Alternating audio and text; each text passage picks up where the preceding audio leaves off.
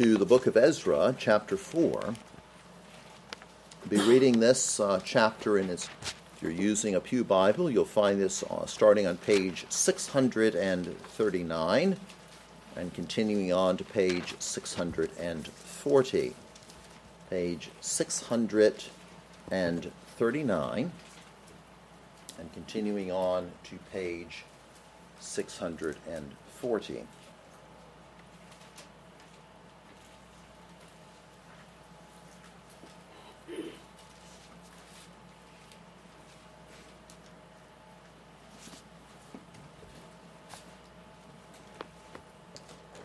Ezra chapter 4. Now, when the adversaries of Judah and Benjamin heard that the descendants of the captivity were building the temple of the Lord God of Israel, they came to Zerubbabel and the heads of the fathers' houses and said to them, Let us build with you, for we seek your God as you do. We have sacrificed to him since the days of Esarhaddon, king of Assyria, who brought us here. But Zerubbabel and Jeshua and the rest of the heads of the fathers' houses of Israel said to them, You may do nothing with us to build a house for our God, but we alone will build to the Lord God of Israel, as King Cyrus, the king of Persia, has commanded us. Then the people of the land tried to discourage the people of Judah. They troubled them in building and hired counselors against them to frustrate their purpose all the days of Cyrus, king of Persia, even until the reign of Darius, king of Persia. In the reign of Ahasuerus, in the beginning of his reign, they wrote an accusation against the inhabitants of Judah and Jerusalem in the days of Artaxerxes also, Bishlam, Mithredath, Tabel, and the rest of their companions wrote to Artaxerxes, king of Persia. And the letter was written in Aramaic script and translated into the Aramaic language. Rehum the commander and Shimshai the scribe wrote a letter against Jerusalem to King Artaxerxes in this fashion.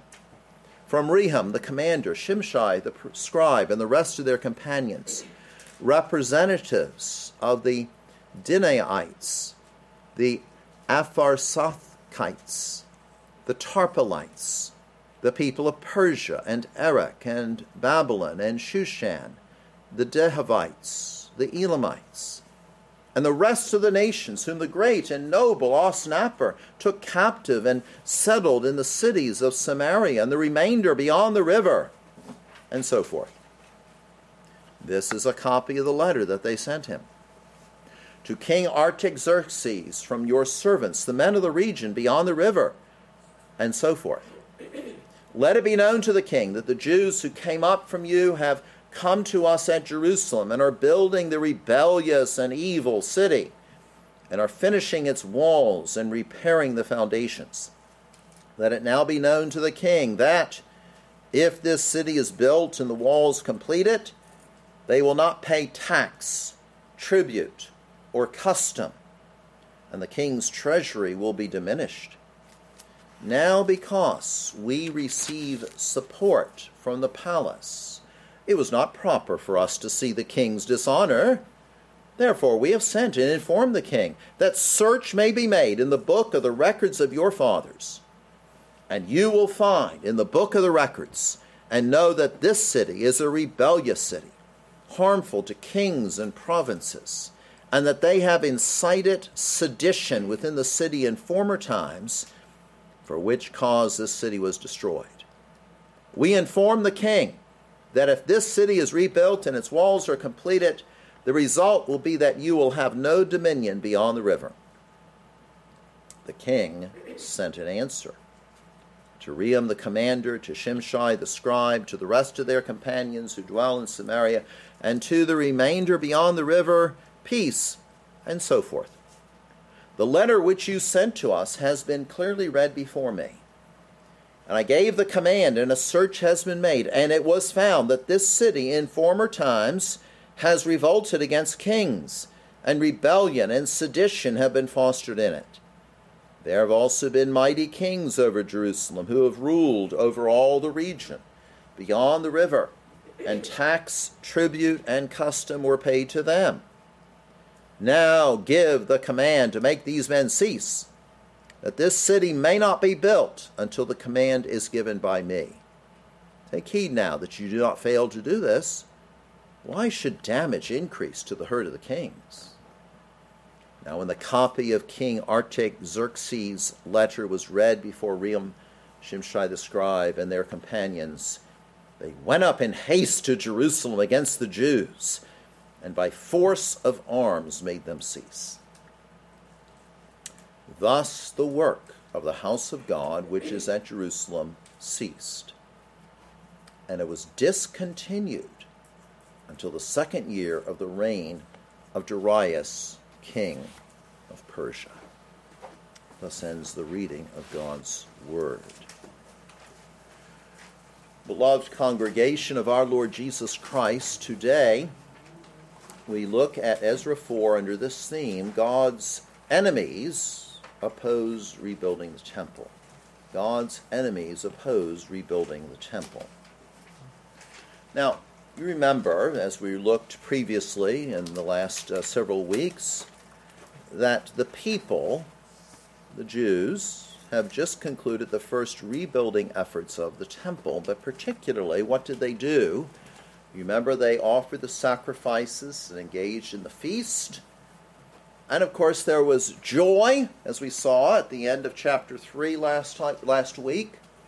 There was great joy and the shouting of praise, the loud singing of praise to the Lord in terms of uh, the fact that He is good, His mercy endures forever toward Israel.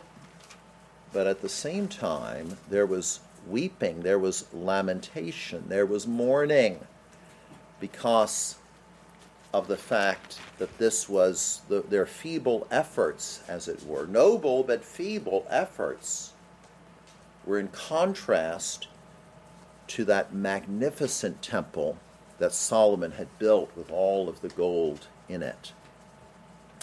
And we also noticed that this noise, then, as you see at the end of verse 13, this noise attracted the attention of the surrounding peoples. The sound, that mingled sound of joy and weeping, was heard afar off.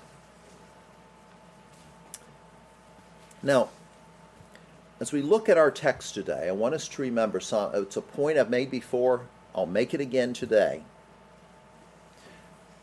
What we see here is the importance of history, including the idea of great conflict, of great war between the people of God and those that are the enemies of God.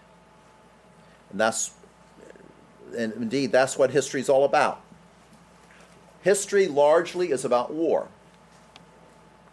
Uh, it's, it's been said that if you go into a museum, like of ancient peoples, the Egyptians, whatever, that you will find you, you will find two stories told. One is the physical conflicts, the wars that nations engage in, but you will also see the war that mankind wages against God in terms of the false worship.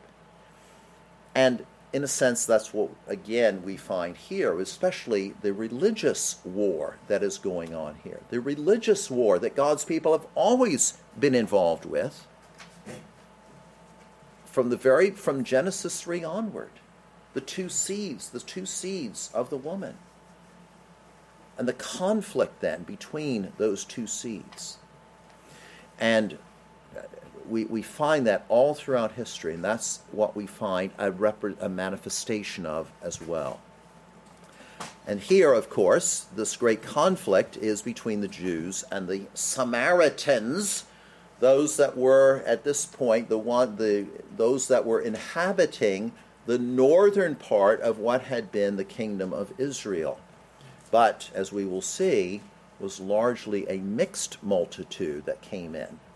And so it was, it was foreign peoples that came in to what had been the northern part of Israel. So this conflict then between Jews and Samaritans. God's people always experience this opposition in the world, it is perpetual.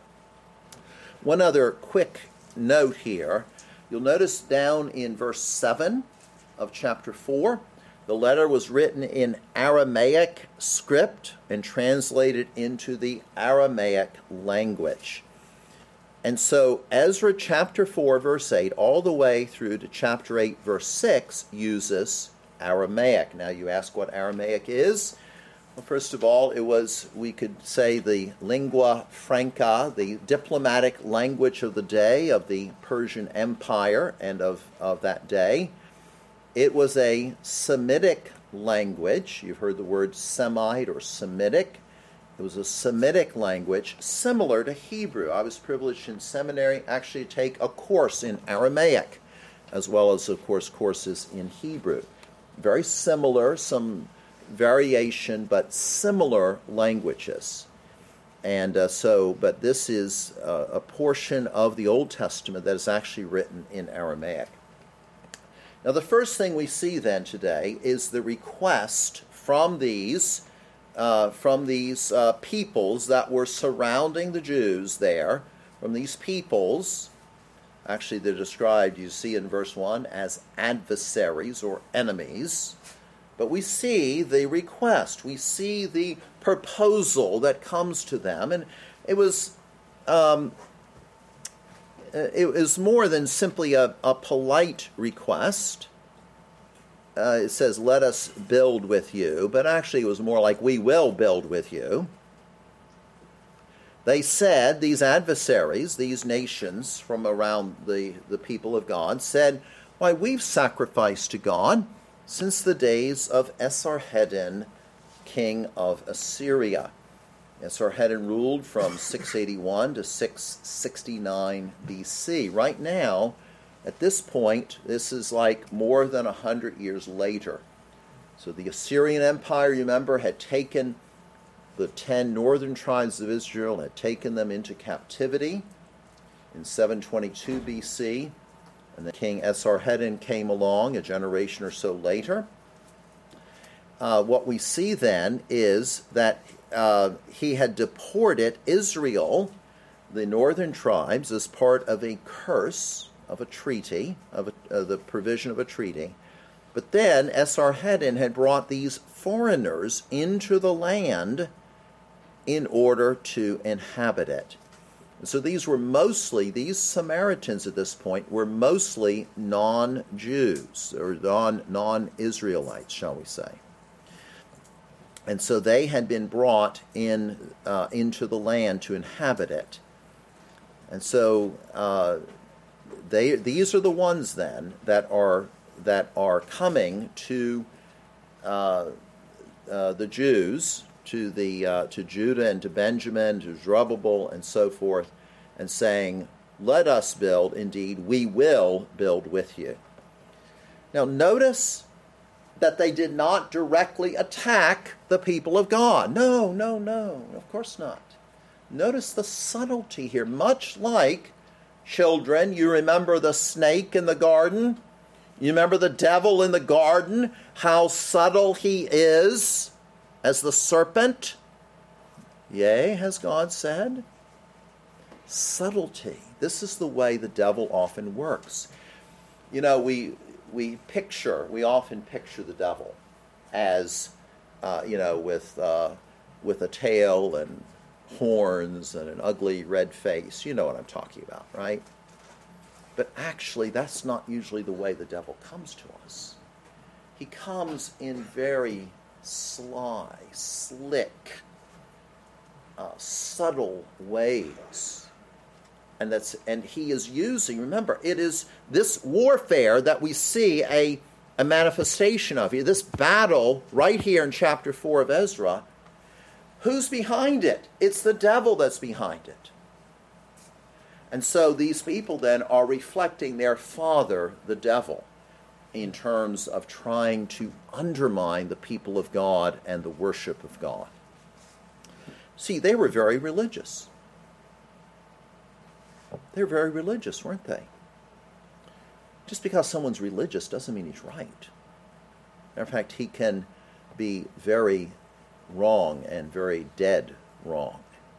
They were very religious. They, but more than that, they said they wanted to help the building of the temple. They claimed that they worshiped God. Notice what it says here in verse 2 For we seek your God as you do. Seeking your God as you do. We're, we're, we're just the same, even though they weren't, but we're just the same. They stated that they sacrificed to him. But as I mentioned, these people were a heathen people, a mixed people with mixed worship. If you turn back to the book of 2 Kings just for a moment, 2 Kings chapter 17, if you're using a Pew Bible, uh, you'll find this on page 528. Page 528.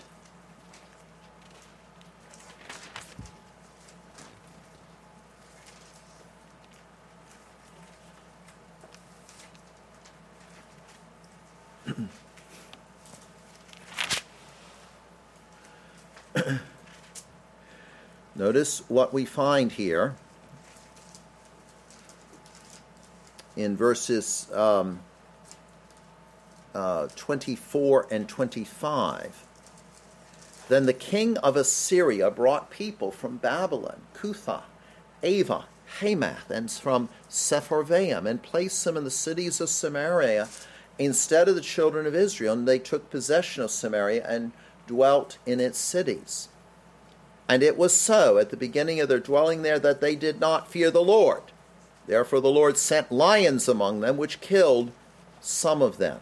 Verse 26 So they spoke to the king of Assyria, saying, The nations whom you have removed and placed in the cities of Samaria do not know the rituals of the God of the land. Therefore he has sent lions among them, and indeed they are killing them, because they do not know the rituals of the God of the land.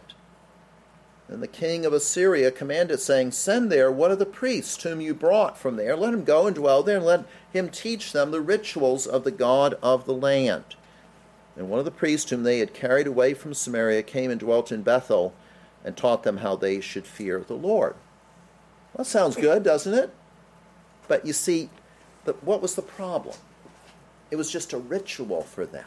They were just going through the motions, mechanically almost, in order somehow, by doing this, somehow we'll be right with God. But notice the next verse. However, every nation continued to make gods of its own and put them in the shrines on the high places which the Samaritans had made, every nation in the cities where they dwelt. The men of Babylon made Succoth Benoth, the men of Cuth made Nergal, the men of Hamath made Ashima, made Ashima, and the Avites made Nibhaz and Tartak, and the Sepharvites burned their listen to this, burned their children in fire to Adrammelech and Anammelech, the gods of Sepharvaim. So they feared the Lord, and from every class they appointed for themselves priests of the high places who sacrificed for them the shrines of the high places. They feared the Lord, yet served their own gods, according to the rituals of the nations from among whom they were carried away. To this day, they continue practicing the former rituals. They do not fear the Lord. In other words, don't, they don't really fear the Lord.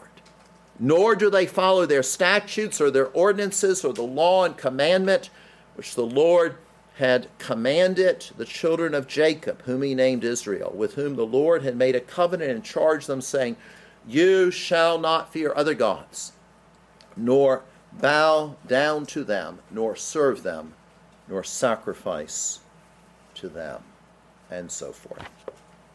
That was the problem, you see. They weren't really honoring and fearing the Lord.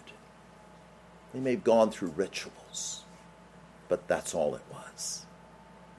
They were still serving their false gods. And it's in that context that, I mean, by the way, even to the, even to the extent of offering children to put them through the fire as sacrifice, taking babies and putting them in, fi- in fires. Apart from even the, the horrible nature of the, the idolatry itself, which is actually the worst thing, but it is still a horrible and cruel thing to treat children like that. And it's in that context then that we have the response. So as we come back to Ezra 4 then, notice the response. Who made it? Well, Zerubbabel, who was sort of the, the head of, of the civil government there, Jeshua, uh, the priest, Joshua, and the rest of the heads of the fathers' houses of Israel. Who was represented? Judah and Benjamin, the tribes of Judah and Benjamin. And they are described, notice that they are described as, uh, back in verse 1, the descendants of the captivity. Well, that's not a very nice way to refer to people, is it? But you see, what's the point here? They looked on the surface as small and insignificant. And maybe they would have been tempted, therefore, to go along with this offer. but they realized that one of the reasons for their captivity was, the, was their neglect of the temple. And so this spurred them on then to reject to reject this offer. Notice the response itself. It was a, it was a diplomatic no built on legal grounds. They said, You may do nothing with us to build a house for our God, but we alone will build to the Lord God of Israel, as King Cyrus, the king of Persia, has commanded us. So we have the, the authority from the king to do this. And of course, more importantly, we have the authority of God. Now, what were the uh, reasons uh, for this response? Well, the request may have seemed plausible enough. They wanted, the, that is, say, these other tribes, the other peoples, wanted to worship Jehovah. But in point of fact, these foreigners wanted to gain political advantage and possibly control. And apart from anything else, to have included them would have, at this critical point in Israel's history, threatened the purity of God's worship. They are called adversaries, enemies, verse 1. And more than that, as we've already noted, they did not understand the exclusiveness of the worship of Jehovah, the worship of the Lord.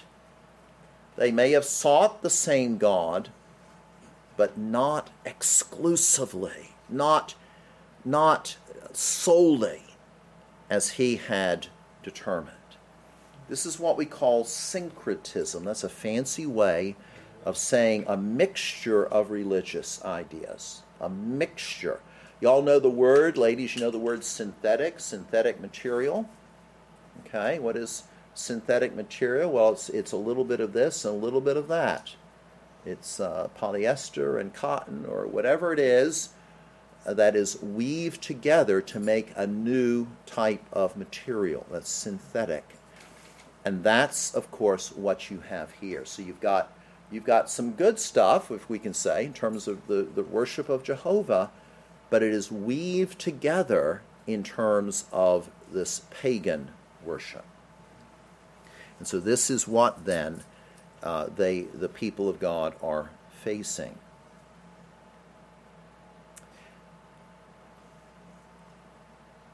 As an aside, I want to share with you what happened six months ago here. We were approached out of the blue by a filmmaker. We were approached by a filmmaker who wanted to rent our property in order to lay some electrical cables for uh, a scene that they wanted to shoot here. The only problem was he works with Disney Company. And if you know what's going on with Disney Company, the promotion of child sex, of pedophilia, all kinds of dirty things. And so the elders of this church politely but definitively said no. We're not going to engage in that kind of business arrangement with you. Oh, it would have been nice to have extra $500, right? We would not do it. We would not do it. And that, our refusal to do that, is a manifestation of the answer, the response that is given here by Zerubbabel and Jeshua and the others. So now, secondly, does, does it does everything just go away? No, no. There is opposition. That's the second point, opposition. And this comes in in two ways, and it's it, it's kind of interesting as we look at this opposition because it comes first of all immediately in terms of this particular circumstance here, around 536 BC or so.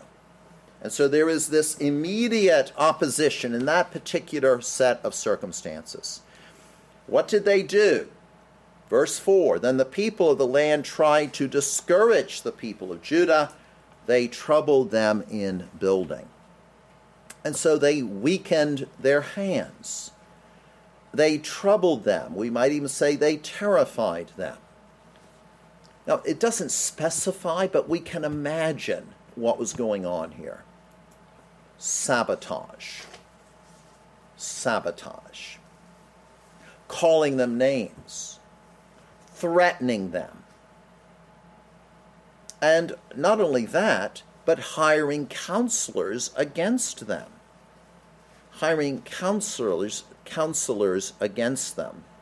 Verse 5 and hired counselors, lawyers perhaps, against them to frustrate their purpose all the days of Cyrus, king of Persia, even until the reign of Darius, king of Persia. So these were legal advisors at the Persian court. The, the word there to frustrate, it, it, um, the root there is parar, which means to break in pieces, or can mean to break in pieces, to frustrate them. And by the way, these foreign nations did these things for a long time.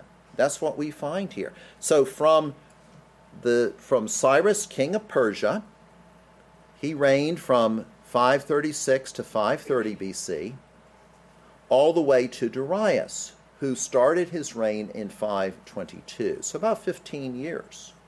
During that time, you had Cambyses, you had Pseudo-Smerdis, but during that time period, from Cyrus, who had given them permission to come back, and all the way through to Darius. Now, notice in verse 7 then, notice in verse 7 something very interesting happens. You see, it says here, in the days of Artaxerxes also. Bishlam, Mithredath, Tabeel, and the rest of their companions wrote to Artaxerxes, king of Persia, and so on. Now, starting in verse 7 and going through to verse 23, we are actually dealing with another, another scenario altogether. So, what the writer of Ezra is doing here, as he's writing this history, remember, history is important, but as he's writing this history, he's giving here in chapter 4 what was happening there around 536, 535 BC. He's writing there, but now he's, he's taking a break from that, and he's talking about something that happened several generations later, during the time of Artaxerxes. Artaxerxes began his rule in 465 BC. So from 5, let's say 35, so you have 15 years or so where, where the, uh, the, um, you had this opposition there in terms of the temple. But now the writer is saying, let's take a time out from that and let's let's remember as well that not only was there opposition in terms of building the temple, but there was also opposition in terms of building the walls of Jerusalem. And so he's using this as an illustration to show that the opposition that God's people undergo was not, was not simply with regard to the temple and was not simply in the 500s BC but rather extend it into the 400s BC as well. So As, Ahasuerus that you find there in uh, verse 6 uh, is, uh, uh is the same one as uh, Xerxes, Xerxes, Ahasuerus. You find him talked about in the book of Esther. Notice that the, uh, the opponents wrote an accusation. They were de- very deliberate in this. They wrote in the beginning of his reign. They didn't waste any time. And then also in the days of Artaxerxes, his son, who, as I said, began to rule in 465 BC, they wrote these letters. Now, we all know what it's like to mail a letter today, and hopefully it gets where it's going, hopefully in a couple of days or three or four days across the country, perhaps. And we've all heard of the Pony Express, right? We sometimes joke about that. Does, has the Pony Express delivered the package yet? Well, interestingly, back then they had an ancient Pony Express. And there were posts, there were uh, uh, stations every 14 miles with fresh horses and messengers. And so these messages then the one to Artaxerxes and the one in return could the, these messages could have gotten to him within a week, well within a week, and then of course could have gotten back in about the same amount of time.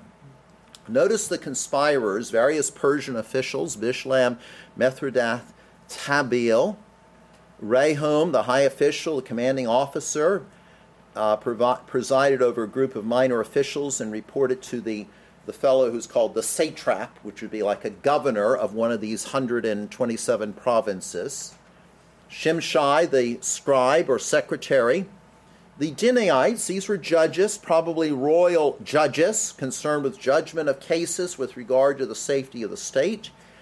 The Apharsachites, say that 10 times fast, all right. The Apharsachites uh, were officials, governors, the Tarpelites, other officials, the uh, Apharsites, and then the foreigners, the Archevites from Mesopotamia, the Babylonians, the people from Susa, an ancient capital, that is, the Elamites. Notice the contents of this letter to Artaxerxes. First of all, they butter him up. Ah, that's what you do when you're dealing with a politician. You butter him up first. And that's what you find here. Osnapper is another, another name for Ashurbanipal, who was Assyria's last successful king, called the Great and Noble. Oh, and what are they doing in verses 13 through 16? Oh, we are so concerned for you, O king.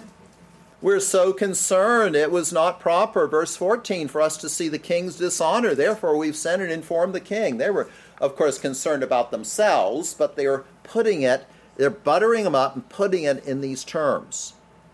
Notice the exaggeration in verse 16. We inform the king that if this city is rebuilt and its walls are completed, the result will be that you will have no dominion beyond the river. Well, that's of course an exaggeration. That's not true. As a matter of fact, there are other things here they've said that are not true. And again, we should remember in the opposition that we ourselves face there are people who will lie about us. There are people who will lie about us in order to get their way. So the complaint is the Jews you allowed to come here, O king, have come to Jerusalem and are rebuilding it. It's a rebellious and evil city.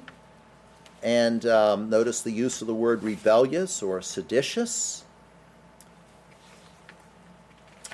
They also say that the Jews would not then pay any taxes, whether the monetary tax or the tribute, a fixed tax, or the duty, which was like an unpaid yet forced service uh, by those who would be pressed into service to build things or whatever.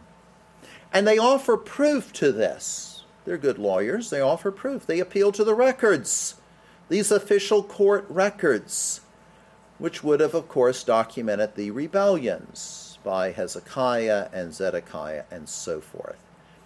But notice that this was, this was really not accurate at this point. The Jews were not then disloyal as alleged. They were following what Jeremiah wrote, Jeremiah 29, verse 7, to seek the the, uh, the peace of the city, and therefore there was no sense of rebellion. So then the letter comes back by Pony Express from Artaxerxes, sent to those living in Samaria and elsewhere beyond the river. The letter sent to him was translated in his presence, and this, this would have been a sentence to sentence translation from Aramaic into Persian.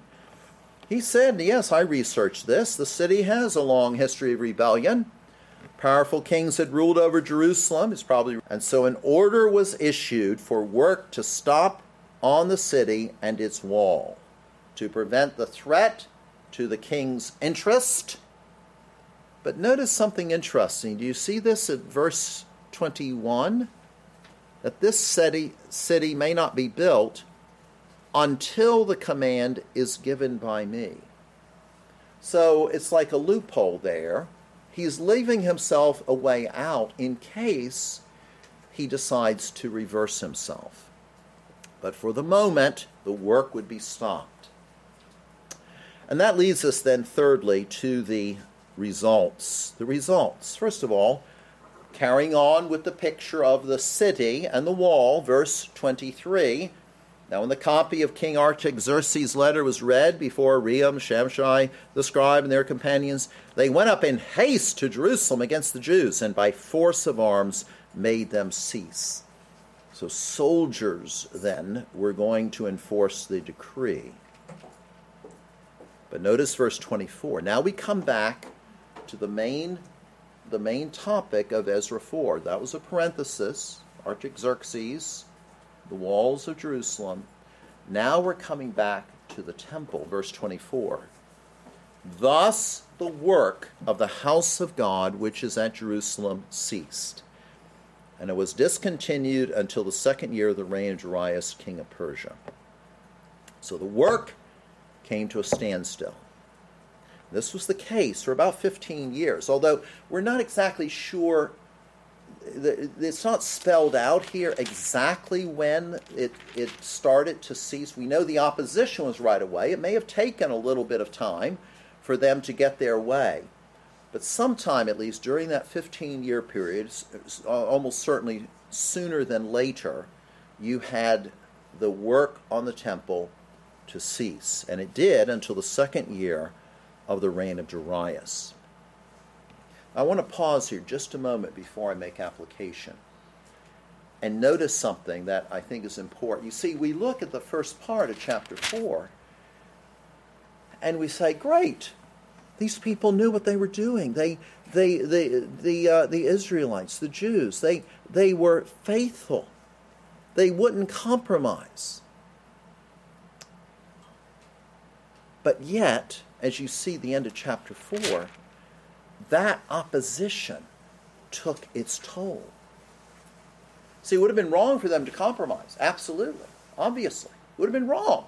Dead wrong. But standing firm doesn't always mean you're going to have success, at least not immediately. And especially if you succumb to the opposition. And that's what happened here, is it not? Whether it be by official decree, it doesn't say that in the text, or whether it just be that the people got worn out. They got tired. They got worn out in terms they wanted to be faithful.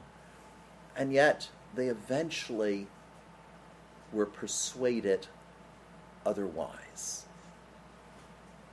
And of course, as, we, as we'll see later, then in chapters 5 and 6, they were stirred up by the prophets, by Haggai and Zechariah, to get their priorities straight.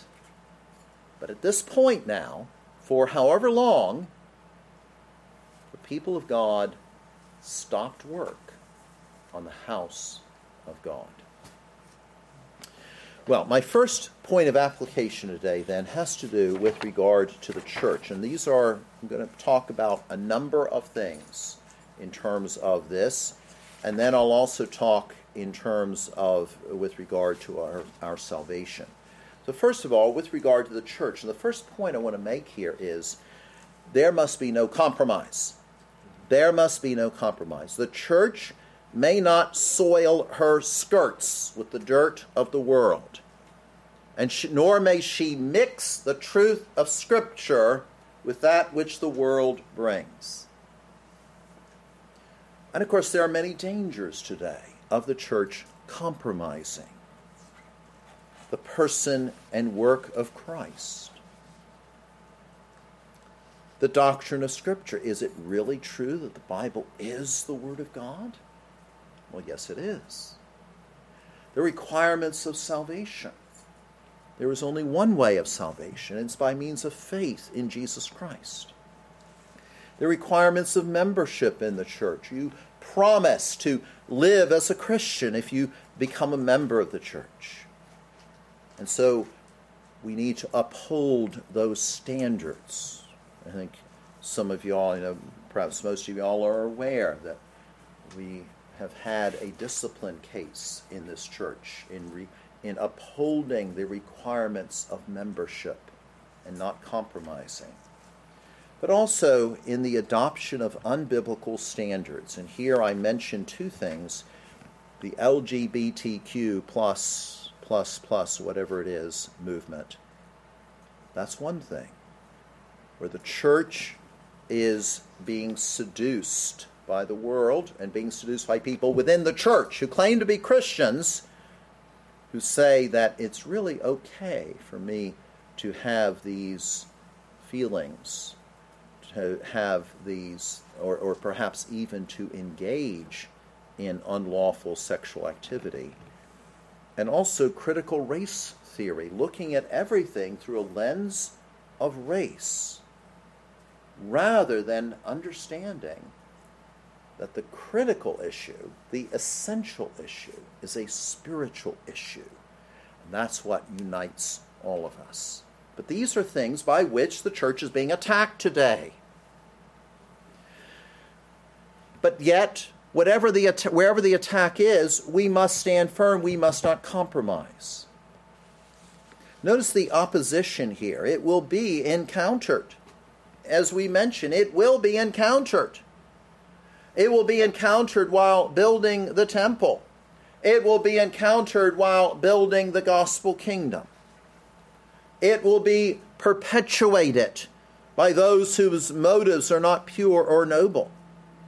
It will be motivated, or perpetuated rather, by those who are motivated by pragmatism and expediency. The rulers in Samaria here gave the same false pledge of loyalty is when the Jews in Jesus' day cried, We have no king but Caesar. Today, my friends, there are those who would use the church for political advantage or monetary gain. That's wrong. That's wicked. There are those who would want the church to grow no matter what means are used. Again, that is a compromise with worldly means. In terms of this opposition, again, I would note that it was swift and concentrated. The enemies wasted no time. They covenanted together against the Lord and His church. These people who are enemies adversaries. And so, my friends, then, we see that with regard to the church, the opposition is going to be there, but we must not compromise. And secondly, with regard to our salvation, take note here in terms of our salvation, take note of the opposition that is here. We know that Satan is the accuser of the brethren. And we know that it is he who wishes to destroy us. Attacks against the church are satanic, being motivated by him. And as Jesus said, as we read today from John chapter 15, as Jesus said in John 15, if the world hates you, you know that it hated me before it hated you. If you were of the world, the world would love its own.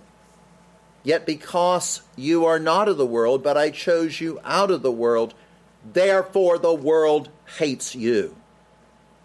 Remember the word that I said to you A servant is not greater than his master. If they persecuted me, they will also persecute you. So the opposition is motivated, is inspired, we might even say, by the evil spirit, by the devil, by Satan, is motivated by him. And this opposition that is directed because of hatred for Christ and his word and his gospel, this opposition never lets up. That's why we talk about the church in, in this world today. We talk about the church militant. The church is like an army. Now, when you die, you get to go to be with Jesus. It's the church triumphant. You've finished the race, you've, you've finished the course, you've fought the good fight. But in this world, the church is militant, and we are soldiers in his army. And that opposition never lets up. There are fightings within against heretics. Matter of fact, this is part of the seduction, is it not? But there are also fightings without against persecutors, those who try to seduce the church by having it conform to the world's standards, those who threaten the church's existence when it will not conform. And that's the issue in our own day, is it not?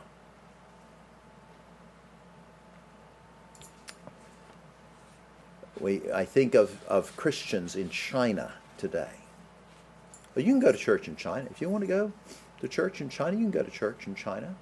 But you have to go to one of the ones approved by the government. Mm. And if you go to one that is not approved by the government, or if you lead one like Pastor Yi, who's been in jail, who's been in prison for about four years now in China, you'll go to prison. You'll be persecuted. You see. And that's a danger even in the West, even in Western nations. This is a danger today in places like Australia and New Zealand and Canada and Great Britain. People are arrested today for preaching the gospel publicly in Great Britain. And of course, the danger is here as well. And so there, there's the attempt in this battle to have like spies, to have people within, to, to eat from within. But also then there is the external pressure from outside the church as well, in order to try to conform the church to a worldly standard. But you know what's interesting is that in terms of this opposition, overcoming this opposition, coming through it, coming through it. Because ultimately there would be victory here. But coming through it was part of the greater glory of this temple as compared to Solomon's. You see, the people are being persecuted here in Ezra 4 as they try to build the temple. Of course, that's not the end of the story, as we will see they ended up doing it. And one of the things that we realize then is out is the fact that out of persecution comes glory. Out of the cauldron, out of the fire, the oven of persecution comes glory. Especially as we consider God's marvelous preservation of his people and his worship so that the Messiah, so that Christ could come. That's what this is all pointing towards. This is all this is all in pre- preparation. The people coming back into the land, the sacrifices being offered, the temple being rebuilt. in order to point to the one who is the true temple and the final and ultimate sacrifice at the cross. I mentioned a moment ago, this chapter ends sad, sadly, dismally even. Thus the work ceased. But it was not the final chapter. God is at work in preserving his people even through these trying circumstances, and therefore have hope in God, even when the enemy seems to triumph. Final point I want to make here today in terms of salvation is that what we, what we have here is a picture of the exclusive nature of our faith and the separation from the world. We are called out. We are the called out ones. We are called unto God, but we are called out of the world. We are separated. My friends, there are only two camps the city of God and the other city.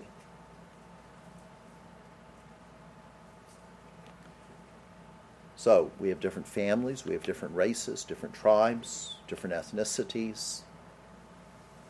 But my friends, at the end of the day, this is the, the real separation.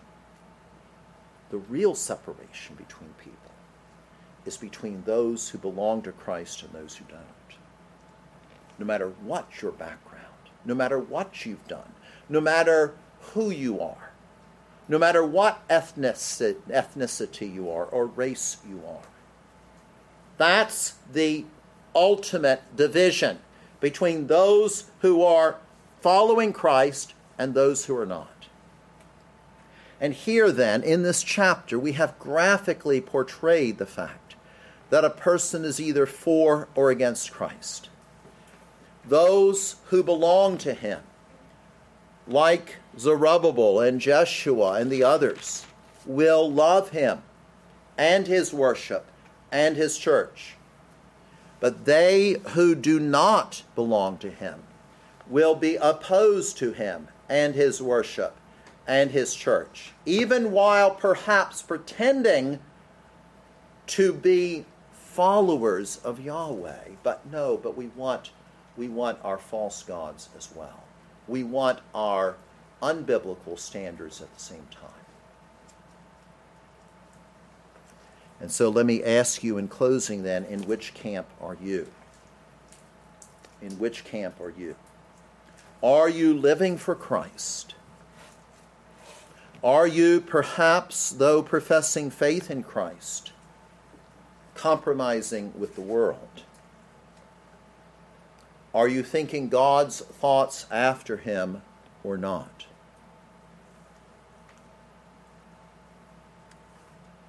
Are you identifying with or supporting the enemy in terms of education and how you educate your children? In terms of how you spend your money on entertainment? In terms of how you cast your votes in elections? In whose camp are you? Are you living for Christ? Or are you cavorting with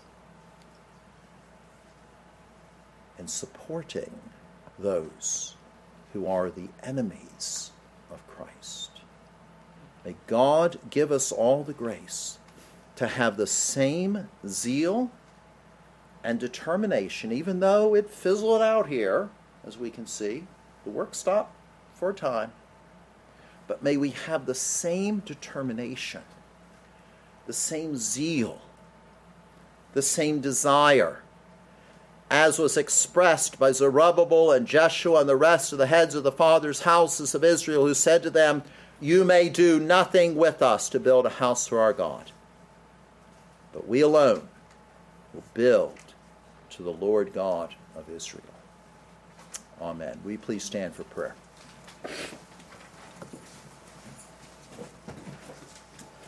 And our Father, we pray that thou wouldst have mercy upon us and bless us, O God. And enable us, O Lord, to do thy will. O protect thy people in this day. In this day, O Lord, of chaos and confusion, of opposition, of hatred. Oh, give us grace, Lord, to follow King Jesus as the only king and head of the church and the only Savior of thine elect. So give us that grace, we pray. Pardon us of our sins and enable us to follow after thee. We pray in Jesus' name. Amen.